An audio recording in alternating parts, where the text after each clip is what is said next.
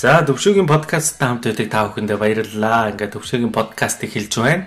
За энэ удаа дэлгөөнөтэй хамт ярилцсанаа. Яг гэвэл дэлгөөнөтэй дээр ярилцаад бас дараагийн удаа ярилцсан гэд хэлсэн байгаа. Тэгэхээр тэр ярианыхаа одоо part 2 болгож ярилцж байна. За дэлгөөнөөр сонь сайхан юу вэ?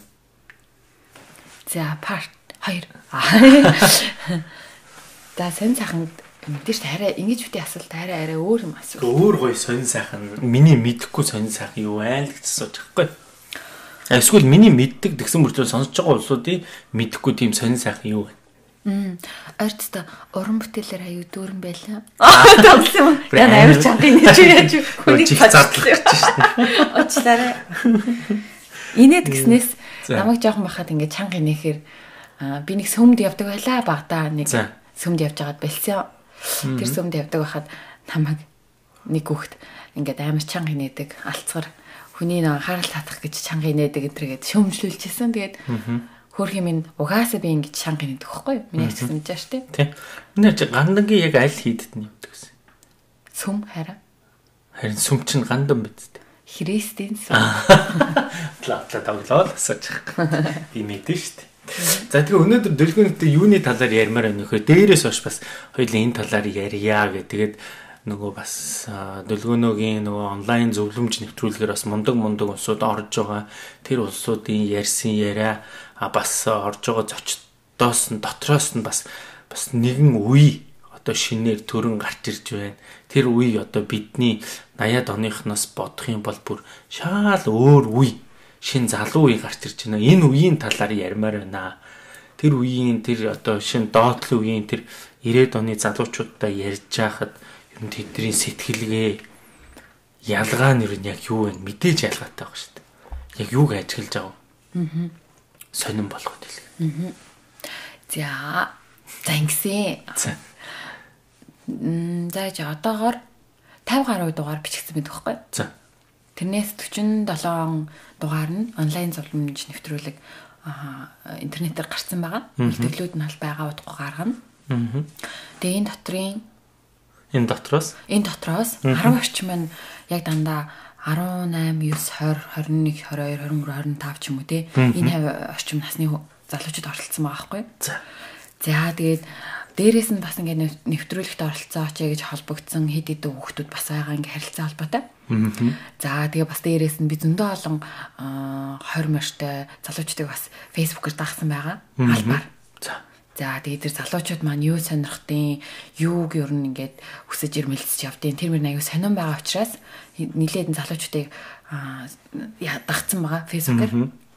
За тэгээ ингээ энэчнээс сүүлийн үед бол амар их ингээд шинэ юмнуудыг анзаараад тийм болохоор л хайр өдрөөл хам чамд өглөөл ингээл тэгээ залуу юм байна тийм байна гэл тэгээд байгаа байхгүй.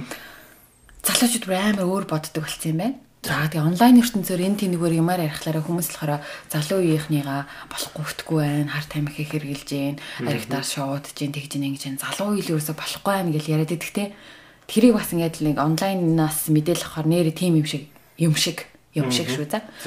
Гэтэл тэр дотор ингээд ёо бидний 18-ийн сорин настайда бодож сэтгэж байгаагүй бодоод сэтгэцэн бүр илүү гарцсан. Тэгээд үгүй яаж ч байсан бодолтой ингээл бидний үед байгаагүй тийм боломжууд нь одоо байгаа учраас тэр хүүхдүүд хүссэн хүсээгүй ерөөсө багасаа л ингээл бидний байсан үеэс илүүгээр ингээд сэтгэж өсгөөсөөр аргагүй болсон тийм үед л одоо хүүхдүүд амьдарч байгаа юм байна л да. Нэг талаараа их хацтай. Нэг талаараа маш хацтай тэр хүүхдүүд. Ерөөсө өссөн үсээгүй л бараг л дийлийнх нь ерөнхийдөө бол бүгд л ер нь англиар ярьж штэ. Англи хэлтэй байна гэдэг чинь дахиад нэг ертөнцийн нэгтчихэж байна. Мэдээллүүдийг зөвхөн монгол хэл дээр гадна англи хэл дээр, орс хэл дээр өөр ингээ бүр олон хэл дээр ингээ мэдээллүүдийг авах чадвартай болсон ийм хүүхдүүд чинь шал өөрөөр сэтгэдэм байна За тэгээд дийлийнх нь бол тийм харт амих мамих хилдвэн зэмд бол орцсон биш байх. Ихэнх хүүхдүүд өөрсдөө багасаа сонирхлоо амар хурдан олдог болсон юм байна. Тэгээд өөртөө өөртөө гэсэн хоббитой болцсон юм байна. Ерөөсө одоогийн бидний ирээдүйгээд байгаа одоо 20 настай 18 9 настай хүмүүс болвол залуучууд бол миний зүгээр холбогдож байгаа ингээд харилцаж байгаа хідэн одоо харж байгаа дагж байгаа хүмүүсээс үнслээд харахад бол үнэхээр мундаг. Би л яг тэгж л хэлнэ. Юу энэ мундаг хүмүүсийг сонсох хэрэгтэй, дэмжих хэрэгтэй. Үжил бодлын хувьд бол шал өөрөөр харж штэ тийм. Үзэл бодлын хувьд ч тэр юм юмыг дэмжих хэрэгтэй гэж би л бодож байгаа. Тэгэхээр яг тэр дэмжих удирдах төвшний шийдвэр гаргах төвшний хүмүүс нь дандаа дандаа 80 70 60 оны хүмүүс байгаа. За тэгтэл 2000-ад оны 90-ад оны 80 оны одоо сүүл эсвэл одоо 90-ад оныхон 2000-ад оныхон бол сайгуу ингээд мундаг санаачлаг гаргадаг. Тэгээд ингээд айгүй мундаг санагцаа надад л айгүй мундаг санагцсан. Тэгэл өөртөө ингээд шинийг ирэл хийлж гин хүүхдүүдийг хийж байгаа үйлдэлүүд нь биеиндээ үнэхээр мундаг үлгэр дуурайлтай хүүхдүүд нь хаасаагүй байдгийм байна. Ер нь бол хүүхдүүд их мундаг болсон байлаа гэж би бол харж байгаа. За чиний хувьд Миний хувьд гэсэн ялгаагүй түрүүн чи хэлсэн шүү дээ нөгөө эдгээр ингээд дийлийнх нь бол англи хэлтэй байна гэх тээ. Тэгэхээр англи ер нь бол одоо ингээд энийг сонсож байгаа яг 10 жилийн хүүхдөө за тэгээд тэр 90-ад оны 80-ад оны тэр яг өсвөр үеийнхэн тэдэрт бас дахин одоо хэлчин сэтгэлээсээ хэлмээр байна. Англи хэлээ сурж байгаа бол тий бити дундаас нь орхиороо өшөө сайн түлхүү үзээрээ англи хэлийг та бүхэн одоо тий маш сайн ингээ үзчих юм бол маш сайн мэддэг болчих юм бол хорвоо дэлхийн танд онгорхоо бүгд ингээ бүх юм нээлттэй болж ирнэ. Англи хэлтэй л болчих юм бол дэлхийн ертөнц нээлттэй болж ирж байна. А дэлхийн ертөнц нээлттэй дэлхийн ертөнцид юу болоод байгаа юм те? Энэ дэлхийд юу н амьдрал гэж яг юу зөвхөн одоо Монголд амьдарч байгаа хүмүүсийнхээ амьдралаар энэ хорвоо ертөнцийг дэлхийн амьдралыг Монголд амьдарч байгаа хүмүүсийнхээ амьдралаар төсөөлж харах юм бол энэ бол айгүй өрөвдмөр шүү тий Тэгэхээр энэ тэнд одоо тий за явах болцоо одоо шанс одоохондоо одоо мөнгө төгрөгийн болцооч гэдэг юм уу те болцоо олдохгүй байгаа бол ядаж ин хэл сураад хэлнийхаа сурсан хэлнийхаа буянгаар дэлхийн ертөнцтэй танилцаад ирэх юм бол энэ дэлхийн ертөнцид яг юу болоод байгаа юм? Ер нь энэ гариг дээр чи ер нь ямар асуудал проблемууд яг амьдрал гэж яг юу юм бэ гэдгийг айгүй хурдан ойлгож мэдэх юм шиг надад санагдсан. Тэгэхээр энэ сүүлийн үеийн залуучууд надад болоод илүү их тийм мэдээлэлтэй мэдлэгтэй болчихж байгаа гүрсэн үсээгүй тийм. яг гэхээр энэ сошиал ертөнц гэдэг чинь энэ хүмүүстэд бүх юм ингээд мэдээллийн бүгдийг ингээд өгөөд нь штэ дээрэс нь. За тэгээ энэ бас энэ чэнэс нөгөө монгол залуучуудыг харахаас гадна одоо ингээд шивэдэд би бас ингээд амьдарч штэ тэгэхээр шивэд амьдарч байгаа энэ залуучуудыг бас ингээд харьцуулаад ингээд харж байгаа байхгүй за тэгэхээр чин тэд нар чин болвол за мэдээж бол нэгдүгээр хэл нь өөрийнх нь шивэд хэл байгаа. А хоёрдугаарт нь бол англи хэлийг бол яг шивэд хэл шиг нь тэр хүүхдүүдэд сургадаг. А тэгээд гадаад хэлгээд тусад нь дахиад одоо тэг герман хэл ч юм уу эсвэл бол а одоо тэг испани хэл ч юм уу те ингэж одоо дахиж хоёрдугаар хэл болгож үздэг юм байлээ. Англи хэл бол тэднэрт бол их хэлний дараагийн хэл одоо заав сурсан байх. Тэрийг бол гадаад хэлч гадаад хэлд бол тооцдог юм байлээ. Тэгэхээр энэ улсууд ингээд англи хэлийг ингээ өөрийн хэл шиг ингээ давхар ингээ зэрэгцээ сураа явчингууд чинь бүх юм мэдэрт ингээ бүх нээлттэй эдний ингээ үзэл бодол харж байгаа өнцөг мөнцөг ярьж байгаа юмнууд шал өөр гоо. Тэнгүү чинь энд байгаа тэр залуучууд яг тэдэртээ зэрэгцээд ижлэх ингээ сураа явчингууд шивээ тэлтэй англи хэлтэй ингээ болоод ирэнгүү чинь яг эдний бас ингээ сэтгэлгээнүүд нь бас эдэртэйгээ адилхан болоо шал өөр болоод ирд Би л тэгж ажигсан. Тэгээд мэдээж тэгэд ингээд ирсэн ингээд ирж байгаа энэ залуучуудаас чинь яг тэгж сураагүй бид нэр ингээд харах юм, сурах юм айгүй их болчихж байгаа. Харин тий амар ялгаа гарч байгааг мэдэрдэг тий. Тэг юун дээр айгүй их ялгаа гарч ийн үү гэхээр а за яг бид нар хэдэн аймс хэлээсний туршлагатай байж магадгүй амьдралд те а тэд нар бол хамгийн гол нь бидрээс илүү их мэдлэгтэй болчиход байгаа. Тий. Бүх тал дээр илүү мэдлэгтэй байгаад байгаа хэрэг тий. Тий. А дээрэс нь бас ингэдэг нэг анзаарсан. За шин залуу за хил бол юм байд юм байж. За тийм. А гэтэл бидний бидний биш биднээс дээшээ бүр үеийнхэн төртөл. Өөрийнхөө одоо сонирхлыг маш ихт олох молох тий одоо ийм зүйлүүд ч юм бол айгу хожуу ингээл байсан мэдээж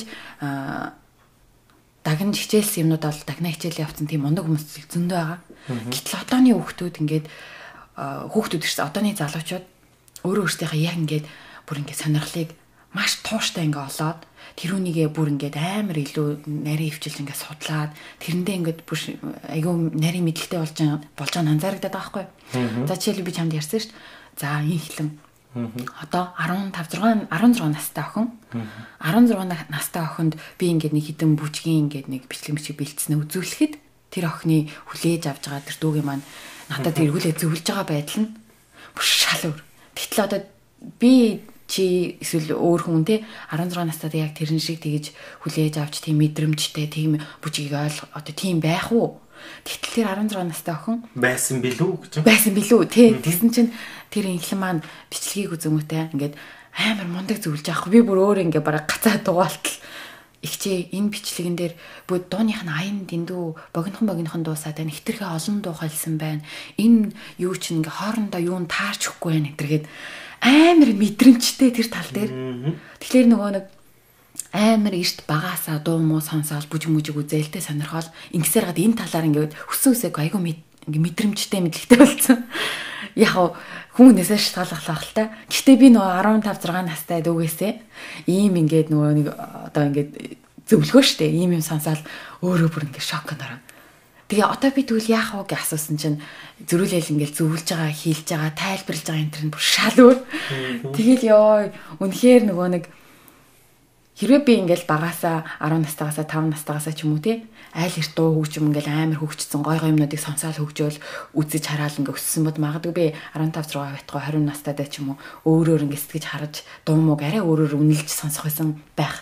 А тэгтэл дүү манлахлаараа бүр багасаа л ингээл тэр гоё дуунуудыг сонсож үнс баян ингээд ясараад одооний тэр дууг сонсож үнэлэх энэ тэр үн шал өөр ингээ үнэлэмжтэй тийм үзэл бодолтой тийм мэдрэмжтэй мэдлэгтэй болсон байгаа байхгүй Энэ зүгээр л энгийн нэг жижигхэн жишээ. Тэгэхээр энээс босоод өөр өргөн тэр бүр салбар салбарын зүйлүүдээр залуучууд маань маш мэдлэгтэй болж байгаа юм байна гэж харсан. Тэгээ дээрээс нь за аа бас нэг манай энэ доод үеийн 2000-аад оны тий 90-ад оны энэ гарч ирж байгаа залуучууд айгүй тийм их оронч үзэлтэй болсон надад санагдсан тий. За тэр дундаа одоо энэ одоо энэ гадны нутагт амьдарч байгаа энэ залуучууд эдгээр ингээд ингээд ярьж байгаа эдгээр нахаар ирээдүйд би Монголд очихороо Монголд очихороо тэгээд Монголыг ингэн өөрийнхөө ингээд Монголыг тэгнэ гэж өөрчлөнө гэл ингээд ярьж байгаа нь айгу гой байгаа юм тий. Надад тэр бол бидний ирээдүй айгу гоёор байгаа байхгүй энд ингээд гадны нутагт бэлтгэгдээ тэнд Монголыг ингээд өөрчлөнө зүгээр л энийг сонсож байгаа тий миний үеийнхэн болоод миний үеийн дээшээ тэр улсууд энэ гаднаас ирсэн сураад энэ бүх мэдлэгийг энэ бүх мэдээллийг энэ бүх соёлыг өөрийнхөө биендээ мах цусандаа шингээгээд ирсэн энэ залуучуудад зүгээр л байраа тавиад өгчөөч ээ. Зүгээр л боломжийг нээгээд өгөөрэй. Энэ усууд энэ залуучуудад итгээрээ. Энэ одоо бол энэ залуучуудын ирүү ихэлцэн шүү гэдгийг хэлмээр. Би бол мэдээж хэрвээ би Монголд байгаад ингээд Ингээд гадаад ингээд боловсрал эзэмшээд ингэсэн бол би шууд тэр хүүхдэд доо шууд итгээл юм хийх шансыг шансыг гаргаж өгнө. Тэгээд тэр залуу заавал хараа гадаадд байсан даа ч биш. Гэхдээ ер нь бол тийм. Ер нь бол одоогийн би тэр шинэ нөгөө соёл энэ хэлийг сураад мах цусандаа шингээгээд ирсэн хүүхдүүдэд гэж байгаа байхгүй ялгаа тийм. Тийм. Тэрнээс л гадаадд байсан Монголд байсан ялгаа байхгүй. Одооны залуучдын сэтгэлгээ үзэл харал бодол нь энэ төр нь өөр болсон байгаа учраас тэднэрт нэг удаа шанс олгоод нэг ажил даалгаад хийлгэж үзээд үнэхэр үр дүнгийг хараад өдөр гоё чиглүүлээл тийм үү нэг шанс нь болох юм бол айгүй гоё тийм шинийг сэтгэж хийж чадхаар байгаа хгүй юу. Тэр яг ийм залуучуудын хийгсэн тэр ирмэлцэлтэй хүсэлтэй байгаа дээр нь хүслээр нь юмыг хийлгүүлээд яг ингээд өөрсдийг нь өөрөө өөртөө гаргаж ирэх сорих те тэр бүх шансыг нь олгож өгөх юм бол ингээд айгүй гоо шин шин өөрчлөлт гой юм нэг хийх байхаа А харин хэрвээ итгэхгүй ч юм уу те боломж олохгүй аа нудаа бархан саагсан жоохон хөвгтөд мөхтөд энэ гэсэн байдлаар хандаал ч юм уу. Өнөөл нөө хуучны хаяугаараа ингээл дараал ч юм уу те. Тэгэж яхаа бол айгүй залуучуудад урам нь хугарч байгаа байхгүй.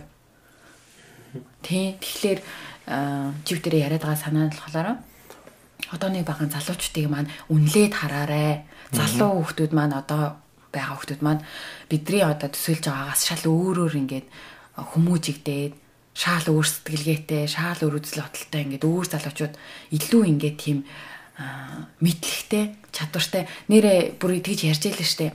Би нэг хүнээс сонсч байсан штэ. Нөгөө хин надад гэж ярьлаа. Сургууль дээр очив. Аа би за чиний ярьсныг бол мэдж байгаа. Ингэж ярьсан шүү дээ. Залуучуудтай очиод ингээд мэдээл хуваалцаад лекц центр тавих гээд уулцсан чинь оюутан залуучууд өөрөөс нь илүү мэдлэгтэй ингээд өөрөөс нь илүү ингээд амар юм юм асуусан гээд. Аа. Санжаас тэнийг ярьсан. Шоконд орсон гээд өөрөө юу гэж хариулахаа мэдэхгүй гээд. Тэгэхээр а яг нэг ингээл голоолтын одоо юм жоохон залуучууд бараг нас залуу юугаа мэдхийн энэ гээд одоо бол нэг тэр юм бол мэдээж байр байхалгүй л яг. Гэхдээ бас залуучуудыг нэг үнэлээд эднэр бас ингээд хийж чадна гэд нэг тийм шансыг олох хэрэгтэй л гэж би бодчих. Өнөөдөр чинь сэдв зөв. Зөв зөв. Өнөөдөр бол бид нар залуу үеийг гарч ирж байгаа энэ үеэ бас нэг нэг ярилцъя. Эднэр маань бол шал бидний 15 6 7 20 байсан үеэ шал өөр юм бодож байна. Өөр юм санаа зовж байна. Өөр юм боддог болчихжээ найзуудаа. Тэгэхээр энэ залуучуудыг бүгдээрээ одоо бас нэг итгэж тэ энэ залуучуудыг нэг урагшаага хөл алхахад нь тусалж чиглүүлж өгөөд за миний доо амжилт гэдэг ингээд ингээ яах нэг үе ирсэн бэ шүү гэж найзуудтай хэлмээр санагдаж байгаа байхгүй. Мөн үү? За. Наадах чил хэлэх гээд За тэгээд өнөөдрийнхөө подкастыг энэ түрээд өндөрлөе. Тэгээ хамгийн гол өнөөдрийн бас хэлэх гээдсэн зүйл дэлгөөнөйтөө хоорондоос ярилцаад аа тэгээд энэ залуучуудад аа одоо хүмүүст ойлгуулъя гэсэн зүйл мань бол энийг л хэлэх гээд байлаа. Тэгээ та бүхэн энэний дор өөрийнхөө бас үзэл бодлыг сайхан илэрхийлж текстээр бичээрэй. Тэр бол та бүхний хувьд бол нээлттэй байгаа шүү. Шинээр төрж гарч байгаа залуучууд дүүнрээ ер нь яаж гарч ийн маш сайн. Тэгээ арай нэг өөр өнцгөөс дүүнрээ сонсоод яг юу үсээд бэ? Юу мөрөөдөд байна? Чи одоо одоо 20 хүрж байна. Одоо 18 хүрж байна өөрөө 27 хүрж байна 29 30 хүрж байна өөрийгөө ямраар төсөөлж байна гэд дүүнрээсээ нэг нэг сайхан асуугаад нэг чин сэтгэлээсээ ярилцаараа тийм бол тэр дүүнер чинь чиний 18 та 20 та байсан үеэс шал өөр юм ярих болноо гэдгийг чи өөрөө мэдэх болноо. Тэг ер нь ингээд гадны хүмүүсийн энэ байдлыг анзаараад тахлаар хүүхдүүдтэйгээ залуучуудтайгаа маш гоё ярилцдаг.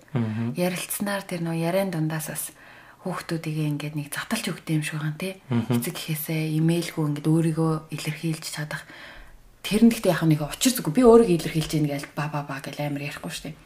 Сургууль нь хүртэл багш нь хүртэл ингээл хүүхдийг чөлөөтэй илэрхийлэх боломжийг нь олгоод бас хар болгон хүүхд бас ихтгэл олны өмнө зөксөж ихтгэл тавих тий. Бүр 10 жилээс нь ахуулаад багаас нь хичээлийн даалгаал ингээл ихтгэл тавилаад тэгтэл бидний үед болохоор бидний үе гэж яриад байгаа нь болохоор төвшөө дээр өөртөө л жишээ олгоо яриад байгаа болохоос биш. Одоо бит хоёр нийт монголчуудын үеийг бол төлөвлөсөн юм бол биш шүү те. Тэгээд 10 жилдээ жишээлбэл байхад яг олны өмнө гараад презентацийн тавиад илтгэл тавиалтай одоо ингээл олны өмнө бол бидний үз шүлгэл уншдаг. Тий одоо нэг өнцгөл тий асуугдах штэ тий. Тэрнээс яг ингээл ангийнхан ангийнхныхаа өмнө биш ангийнхныхаа л өмнө тэрмэн л олны өмнө гардаг гэсэн Тэрнээс чи одоо энэ 10 жил өгдөг чи юу сургууль даяараа өөр сургуулийн хүүхдүүд хараа презентацийн тэгэл нөгөө өөрийнх нь нөгөө олны өмнө ярих тэр чадварыг нэг зайжруулж гин хоёрт тэр хүүхдийг өөртөө ихтэйгээр ингээ ярих тэр юг багаас нь сурч байхгүй тэгвэл их сургуульд орохдоо айхгүй айхгүй ажилд орохдоо айхгүй олны өмнө өөрийнхөө хийсэн ажлаа тайлгнах та тий. Тэгээд дээрэс нь ингээд олон хүмүүсийн өмнө гарч ингэж ярих чадварыг айж ичихгүй энэ төр тий. Багаас нь ингээ гоё задлж өгч байгаа байхгүй. А тэгтэл бидний чинь баг ингээл 10 жил байхад болвол юунд тэгж ярих битээ ингээл багшийнхаа өмнө гарч зогсохдоо хүртэл нүүр улаагаад ичиж мичээл те. Одоо ингээл хажуунаас хүүхдүүд харж мархлаар ичиж мичээл ингээд ангийнхаа хүүхдүүдээс ичдэг. Юм хамаагүй дуурах юм бол битээ одоо бараг багшийнхаа өдөс ол юм яриад дугаа ач гэдэг юм те. Ерөнхийдөө нэг тийм байнгын ингээд нэг тийм ингээд загнуулсан айсан ч юм уу те. Нэг хайрцаг дотор байлаа те. А хэрвээ тэр хүүхдгээ улаан цам ингээл амар загинж өгнө л одоо чи нөгөө хүүхдэн гэсэн улаан цам давраалт юм байхгүй штэ. Маш гоё хэмжээнд нь хүүхдүүдэд уран болгоод ингээд ярилцаад олны өмнө ярих шансыг нэтер олгоо тий. Ер нь хүүхдийн ингээл багаас нь ингээл томор томортол нэг тийм өөрийгөө ингэж олох олны өмнө гарч ярьж сурах юм. Тэгээ өөрийгөө нээх энэ төр шансуудыг нь гаргаж явах хэрэгтэй юм байна да гэл одоо бодоод байна тий хүүхдүүдтэй ч гэсэн. За за за ингээ подкаст энэ дөрөд өндөрлөе. Дараагийн подкастаар бас нэг сонирхолтой сэдвээр ярилцсан ярилцсан. А тэгэхээр бас юуны талаар бас ярилцмаар байна. Юуны талаар мэдэж аммаар байна тий. А бас юу сонирхож чинь гэдэг талаараа та бүхэн бас өөрсдөө текст бичээд доор нь үлдээгээрээ тэгэх юм бол бид хоёр бас энэчнээс мэдэж харах зүйл байвал судалж агаад ийм байдгийн байна, тийм байдгийн байна гэдээ бас подкастаараа дамжуулаад бас ярилцаж болох юм байна. Тэ? Аа. Юу гэж бодож байна? Окей. За баярлалаа амжилт хүсье. За баярлалаа. Гоё шүү. Амьдрал. За за за баярлалаа. Сайхан амраарай.